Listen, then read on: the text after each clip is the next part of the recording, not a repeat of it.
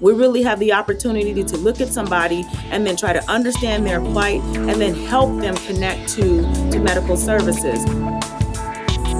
This is Prognosis Ohio. I'm Dan Skinner, and that was Isi Akaraba Green, president of the Physicians Care Connection and Free Clinic, our guest on today's episode.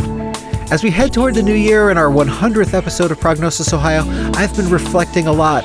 I'm going to be honest and tell you that I've been struggling with this next stage of the pandemic, as you may be too.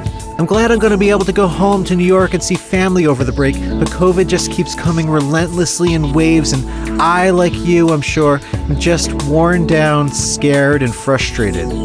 But as we did last year with the show, I'm going to try to end the year on a somewhat optimistic note, not by dishing you a bunch of bull about how everything's going to be okay, or about how the two new kittens I adopted are awesome, which they are, but by spotlighting the good work our fellow Ohioans are doing to keep our state afloat against all odds. As I thought about this episode, I couldn't think of a more inspiring person than Isi Akaraba Green, who's known around the state as a tireless leader, though I'm sure she does get tired, who does everything she can to keep the Physicians Care Connection running, providing care to thousands of Ohioans in need, but also serving as a connector and convener, working with partners around the state. As we discussed today, and as EC goes out of her way to make known, she is in many ways the most public face of a massive volunteer operation supported by the goodwill and hard work of many, many people. We're lucky to have them here in Ohio. As I tell EC, I couldn't imagine Ohio without her and the PCC, though I would like to imagine an Ohio in which these services were less needed because we solved so many of the problems that the PCC addresses. You can read more about EC's work as well as the Physicians Care Connection by checking out our show notes at prognosisohio.com and wcbe.org. While you're at prognosisohio.com, check out the more than 90 past episodes we've got posted there and read up on what we're doing with the show. If you can, please consider supporting the show for just $3 a month by becoming a Patreon. I'd especially appreciate your help now since I've just brought on a fantastic production assistant, Lexi Merritt, who you'll soon be able to read about on our website. Lexi's going to be helping us improve the show and expand its reach. Your $3 a month will get you a t shirt, but also help me support Lexi. The goal as we head into our 100th episode remains the same, namely to bring you conversations like the one you're about to hear, spotlighting issues you care about, and introducing you to inspiring people in Ohio, like EC and the good people at the Physicians Care Connection. Hey, EC, thanks so much for taking the time to be on the podcast. Thanks for having me. So the the Physicians Care Connection, which you know most folks, at least in my world and around Central Ohio, know as the the PCC, um, it's, it's, an organization that I've I've had respect for for years. I mean, just uh, watching the work you do.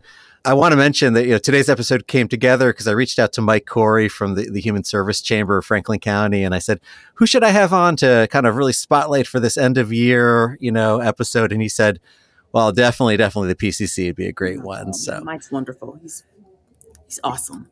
Thank you. Shout out to Mike Corey. Yes. so I know I know you're gonna think I just say nice things like this to all my guests, but it's true. I mean, I can't imagine Central Ohio without the work you do at the Physicians Care Connection. You keep a lot of people afloat, but also you have volunteers. I mean, it's an operation that ain't easy to run and is filling all sorts of holes in the American healthcare system and bringing value to us. So, my listeners may not know too much about the Physicians Care Connection, though. So, I want to start with just tell us about it a little bit, and you know how it came about, and sort of what you do a little bit. I, and there's a lot to talk about, but you know maybe we can kind of get people up to speed. Sure. Physicians Care Connection, we are an affiliate of the Columbus Medical Association. And so our organization came about um, in 1993. Um, at that time, the physicians that were members of the Columbus Medical Association were looking for opportunities to work with the community um, to provide access to care for those who couldn't afford it. Um, so at that time, the Physicians Free Clinic was born.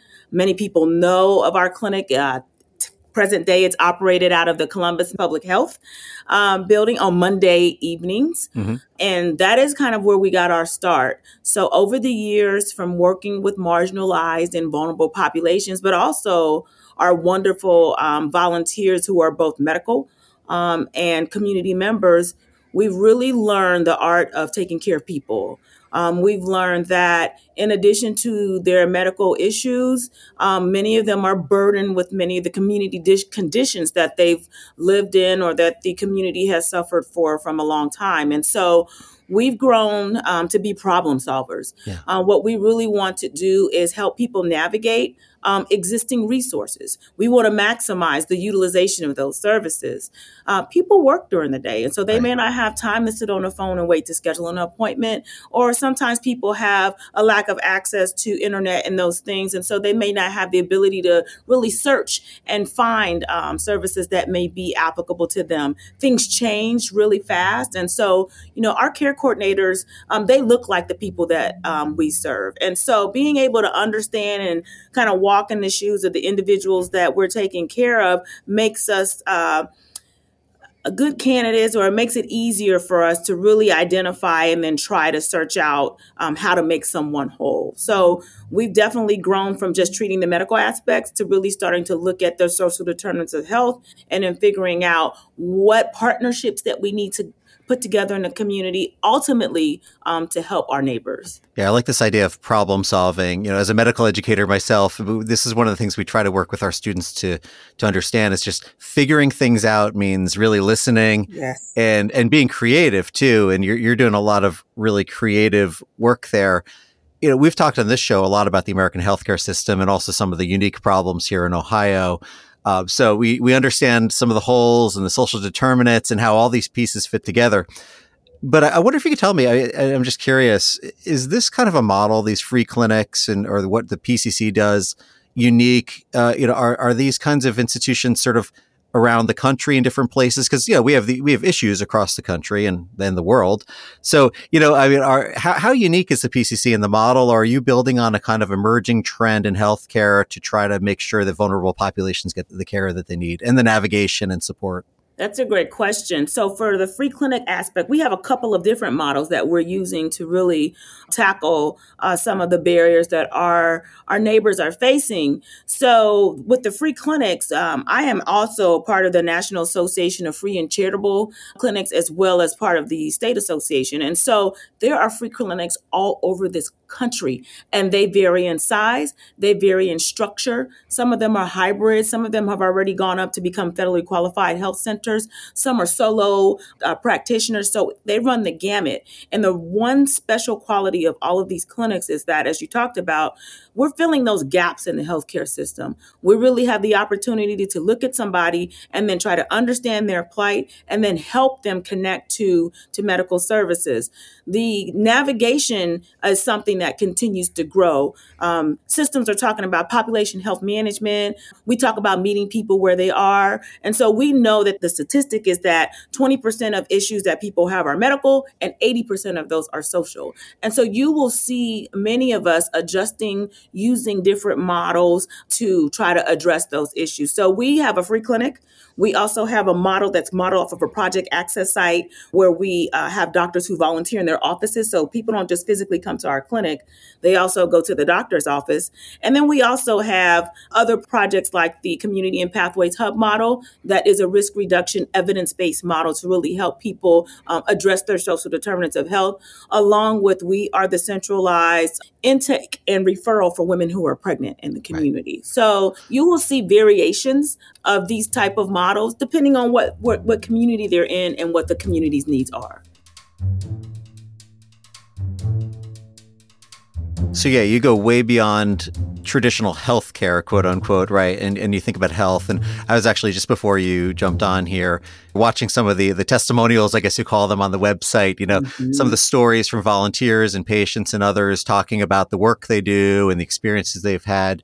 You also mentioned before partnerships and you know, we're obviously spotlighting the PCC today and the free clinic but you know partnerships are critical to the kind of care coordination and, and, and work that you do you're, you're in columbus public health's building right that's where, where you, mm-hmm. you, you do most of your work here but what other organizations do you partner with? What who who else do you want to give a shout out to that you know oh, you collaborate with? And, and, and, let me say here to get you off the hook, right? This is just a couple of examples. There are lots of them. There definitely, I definitely yeah. want to highlight the Columbus Medical Association, who we are affiliates of, and then our foundation. The foundation has been one of our major supporters. And we also um, have major support from the Franklin County um, Board of Commissioners. And then all the hospital systems uh, partner with us to help us um, with services. So through the Central Ohio Hospital Council, we're doing work. Ohio Better Birth Outcomes is also an organization as well as Celebrate One. And I cannot leave out um, HCGC, which is the Healthcare Collaborative of Greater Columbus. They are the ones who operate, uh, they are our hub here. And so they allow us to uh, produce those services. I cannot forget our volunteers and yes. our staff. Yeah, yeah but there's many more. and also, I know you know I know from talking with students who have done work and, and experienced what you all do that you know you do a lot of work with nutrition and food insecurity and things like this. So the Mid Ohio Food Collective, I believe, and Absolutely. some of these organizations. Right? Yes, Community Mediation Services, Legal Aid Society of Columbus. Um, those are just just a few other folks that we are in particular projects with. We just became a new um, grantee for Cardinal Health and Siemer. We're working on a particular project in a 43228 zip code around housing and food stability in an effort to decrease school moves yeah. for children. So exciting work going on. It's amazing, but it's also sort of exhausting when I think about how many people we have here in Central Ohio and Ohio who are working, I mean, just against all odds every day trying to fill gaps and meet these needs. And again, I mentioned Mike Corey before. I mean, the kind of organizations we have in, in the nonprofit and also for profit collaborations that happen, it's just, um, it's, it's impressive, but it's also extremely, uh, just diverse and, and, and, and almost impossible to keep track of. Yeah, the Human Service Chamber was really essential for us to keep functioning during the pandemic they were full of resources. They helped us get PPE when we couldn't get. I mean, there was nothing that the Human Service Chamber did not try to do in an effort to make sure our door stayed open and that we were providing a safe environments and that we had access to things that we need. So th- they were pretty critical for us um, to stay in operations during that time. So let's talk about your patients. You know, um, the people that you have come into the free clinic and that you work with in various capacities you know, we know we've talked on this show for months, um, close to two years now, that the pandemic has just been brutal, you know, for and especially brutal for those who are already in vulnerable situations. We, we know about disparities, we know about racial and ethnic disparities, sure. um, disproportionate effects on women, uh, especially when we talk about employment. And I mean, just, you know, mm-hmm. across the board here. Um, and the eviction crisis and housing insecurity is something that is just um, heartbreaking here in, in, Central Ohio, but around the country too. Can you just tell us a little bit about the patients though, that you're seeing? What what kind of trends are you seeing? I, I, I don't want to ask how are they doing, but I kind of mean that in a way, which is like, you know, what's your observation kind of from a human perspective of, of where we are?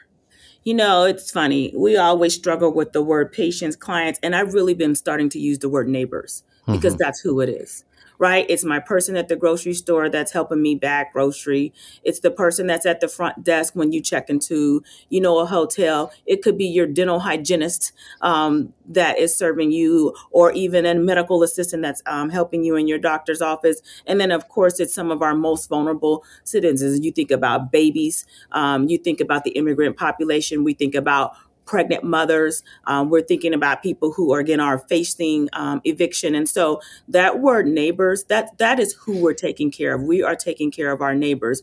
They look like you. They look like me. They live amongst us. And the pandemic has really shown how close um, people are um, from being in circumstances where they're not able to access and take care of some of their own health and social needs. And and in terms of just health you know I, mean the various ways in which we can measure health and and obviously you take a very broad approach here um, what what are some of the trends you're seeing that have changed over you know i don't want to make everything about covid but obviously it, it's the elephant in the room um, you know, are, is it a different experience coming to the free clinic now? Are people coming in with different kinds of needs and challenges than you saw, let's say, in 2019? It was essential for us to stay open because, you know, uh, during the pandemic, you couldn't go to the hospital for some of the procedures, some of the routine procedures, because the hospitals were full of people with COVID. And we're really starting to see some of the impact of that. Um, we have people that need to be scheduled for diagnostics, and it's not just for people who are being seen at the clinic. This is being seen all around. We have, you know, they can't get in. Yeah. Um, and so um, we need people to get simple preventative things um, scheduled, and it's it's been a, a, a, kind of like a backup. We've also noticed um, trust. You know, people are trying to figure out who they trust in the system as to where they get services. But we're seeing simple things like diabetes, high blood pressure, just people not taking care of them. Um, maybe because they were unable to. A lot of people are new um, mm-hmm. to kind of like what I, safety net is the word we use, but new to an environment where they don't have any resources. And so we're seeing folks um, even more not taking care of some of the chronic issues that um, they've experienced um, or not had the opportunity to. So we're definitely seeing uh, people going out without prescriptions. Um, we're trying to get them connected to care as well. But I know that we're trying to schedule a lot of diagno- diagnostic procedures for individuals that we see. Yeah, we've talked. Uh, you know, I think it was during 2020. I had the recent past president of the Ohio Dental Association coming on talking about just how brutal uh, the pandemic had been on on oral health and on, you know even just cracked teeth and all these things yeah. that were coming from the anxiety people had, but also the community health centers. Got to give a shout out to them, right? Yes. I yes. mean, you know, and I know those are your people. they are. Those are my peeps. Yeah. yeah. Um, all of them. We have a, a vast uh, community health center network, and so we are partners um, in trying to work with vulnerable populations. So that's a snapshot of the patients. I, I, want to talk a little bit about you know the people you work with, the staff, your your, your workforce, and in healthcare recently, in the last decade or so, we've started to get wise to the fact that if we're going to take care of patients or neighbors, right, mm-hmm. we got to take care of the people who are taking care of them. Yes. So, you know, how, how's that going? I mean, you have a, a, a volunteer base, you have these dedicated folks, uh, you have staff, you have a board, you have a whole team that you're dependent on to keep uh, the free clinic and the PCC running. Sure. I, I want to say that we're blessed. Um, we have, uh, we had, we had to um, close our clinic just uh, for a short period of time during the pandemic so that we could reorganize ourselves mm-hmm. to make sure that we were prepared, that we had the enough PPE and so forth. And when it was time to open back, we had doctors, we had our community volunteers, even our medical students coming to us and saying, We're ready to help. Mm-hmm. Some of the medical students I know this is live. They didn't even have permission to do that from their school. Yeah. But they were ready to come back um, and help us. My staff are angels. Um, I really get a lot of the credit, but it really is my staff that has hunkered down and have done the work. Um, there is a workforce shortage. I mean, the pandemic has really just change the way I think the work environment um, is going to be moving forward, especially with re- opportunities to work remotely. Um, there are people that are increasing wages. Um, so that's something that we have to think about as well. But the biggest part is I want to make sure, from a mental health perspective, um, when you're taking care of people, it takes a toll on you. Yeah. Um, especially when you're experiencing some of the same things they're experiencing as well. And so I have had staff that they dealt with COVID in their family, they dealt with having COVID themselves, um, and didn't miss a beat. Mm-hmm. Um, we had to shut down for two weeks because half of my staff had COVID. They were working from home to make sure that we continue to answer calls, coordinated care for moms who were pregnant, um, and so they have just been um, amazing. But I will say that there's there's a strain. You can definitely see. Um, because the amount of needs that individuals have now are significantly more. And so it's hard to just move from person to person um, because you're really um, trying to move families and individuals to some type of stability. So that also takes, you know, a toll on my staff when you think of caseload um, and these stories. I mean, my staff cry with patients, they cry for patients, and so and they really they put themselves in their shoes, and so. Um, I have angels that are are definitely we're blessed with and working with, but we do have a shortage. There's there's difficulty in trying to recruit um, folks into this um, to this field, and so we're dealing with it the best way that we can. Tell me about some, you know, specific ways in which people can take care of themselves in these kinds of workplace dynamics in these kinds of situations. I mean, you know, talking broadly about, you know, getting getting sleep or eating or like but have you been able to implement within you know among your staff kind of specific things to do to kind of slow things down and make sure people are being attended to? Because I'm wondering about other organizations that might be looking for some advice. You work in a, in a space it's a real kind of potboiler of this work. so, so I wonder if you have any advice for folks who are working through similar kinds of challenges uh, in doing this kind of care and navigation work you know, and you hit it on the head. I've I've I've stopped. I've we've taken a day where we've closed the office and we've gone out. We just went and threw axes the other day. I thought it was an uh, exciting way to relieve some some stress. We also have a very open uh, policy here. If someone is not feeling up to themselves, because I have people that are overachievers, right? Mm-hmm. Um, we have a policy here where uh, they kind of tell on each other. Yeah. Such and such is really not doing well today. Um, I think she needs some time off, and I'll pick up whatever load she has to do so that she can take time out. Those things, looking internally. So some of my staff maybe have some of the issues that my own, uh, our own neighbors have, right? So investing into my staff. So we've started doing financial planning with them. So they part of our staff meetings, we've been meeting with a financial planner, and then he's meeting with them one on one, and we're taking care of the, the the bill. So just figuring out different ways of how we invest, and then we're actually going to work with a consultant next year to re envision our workplace. We're doing some research on what are some joyful ways to keep a workplace well. We all know the money thing is there, but what else? What what other things can we institute? Even in the hours, is it lower caseloads? You know, how do we how do we figure out how to make their jobs more meaningful for them when we know that it's really taxing? Right, because you know, axe throwing only goes so far. Yes, right. that can't be a kind of ongoing part of the uh, wellness strategy. No, it can't, and it's a liability. When I got there, I thought to myself, "Oh my God, if somebody walks in front of one of those targets, we're going to be taking care of ourselves." But yeah. yeah, just outings. You know, we do have outings. We stop and we we take care of one another.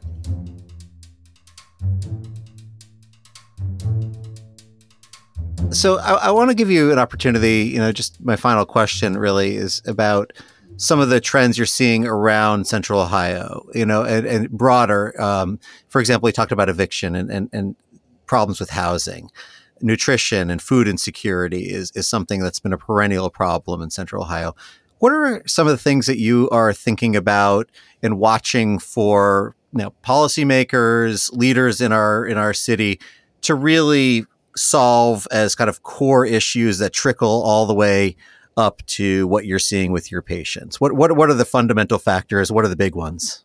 Housing. I mean, housing, we have got to do something about housing, not just from the shelter standpoint, but from how we're leasing properties, capacity. Um, Mike Wilkos from the United Way of Central Ohio just gave a great um, presentation uh, about census information and the growth of Columbus and how we're not um, providing the uh, how far behind we are with the providing affordable housing units each year, right? Mm-hmm. And we're growing. And even though there have been things that have been tried to put in place, like they can't, like landlords can't discriminate because of income, we're seeing more and more people um, still face eviction. And we know once someone is evicted, they become unrentable. Um, and you're talking about that in a hot housing market, right? Every like I think Columbus is at like 98% capacity or or something like that. So if someone gets kicked out of their home, it's very difficult to find them somewhere else to live. I'm even talking about with support. Like okay. you could have vouchers and want to support them, and landlords are still saying no. So we have got to do something about housing. We got to think about zoning. We got to think about where we're going to build these affordable houses um, and um, dwellings. And so to me, the housing is a big issue and it's systemic. You know, you have to go all the way back to redlining um, and those things. Um, and then you have to sprinkle in, you know, the, the, the racism that goes with that. So to me, housing and healthcare have a direct relationship. Yeah. And so we are really seeing how much work we need to do with housing. We've been giving out emergency rental assistance but we really need to think about stabilizing folks. They're months and months and months behind on rent. Some of them are still unemployed. And so we we definitely have issues to solve. And people say, oh, there's jobs. Well, listen, things have changed, right? Daycares haven't opened back up in, in the way that they need to. So you have moms that maybe she can't work that job because she's still got to take care of her child. So, you know, some of the things we need to keep peeling that onion back. But to me, housing is, is a huge issue that we need to, to deal with. Yeah, I mean, uh, organizations that have looked at different areas to put resources have often settled on the idea that housing is the fundamental thing. Yeah. You know, you got to solve that before you can solve other issues. And, and it needs to be said as well here in Ohio, we're pretty far behind in terms of our, um, our, our legal arrangements around anti-discrimination mm-hmm. provisions for renters, um, you know, and, and, and just, I mean, the segregation of our communities in any number of ways weakens them and, and makes us less healthy, less secure. So, absolutely. Um, I really appreciate you focusing on that issue, and I know that you do a lot of care coordination work around that as well. But it's that's mm-hmm. hard work it's very hard work. It's hard. Yeah. But as a community, I will say that through the pandemic, we really come together to maximize a lot of those housing resources. I know more about housing now than I ever thought I would ever know. Yeah. Um, so I'm grateful for partners like um, Impact. Um, they've been taking on the brunt of these ERA dollars and distributing them. And then we're working with the city of Columbus as well um, on emergency rental assistance. So um, we got our work cut out for us. Uh, but hopefully, hopefully we continue to find solutions. Great. Well, I wanted to give the the free clinic and uh, Physicians Care Connection uh, as much love as possible as we head into the end of the year here. We appreciate it. And you know, I, I just want to say you you are one of the healthcare heroes here in Central Ohio. Well, but you. as you said, not just you, because you have a massive team. It's them who you collaborate with. We'll be providing lots of links in our show notes. We'll be doing social media to make sure people know how to get in touch and learn more check out some of those stories you have on your website, which are really, really helpful. And uh, thanks so much, EC, for taking the time to talk with us. Thank you. You have a wonderful holiday.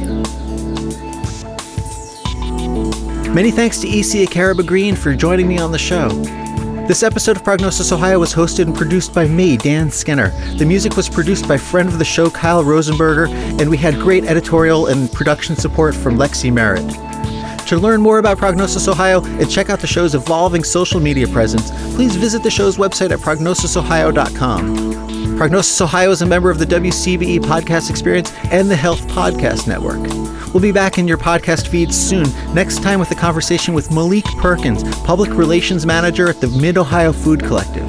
Make sure you're subscribed so you don't miss that show or subsequent episodes, especially as we steam towards our 100th episode.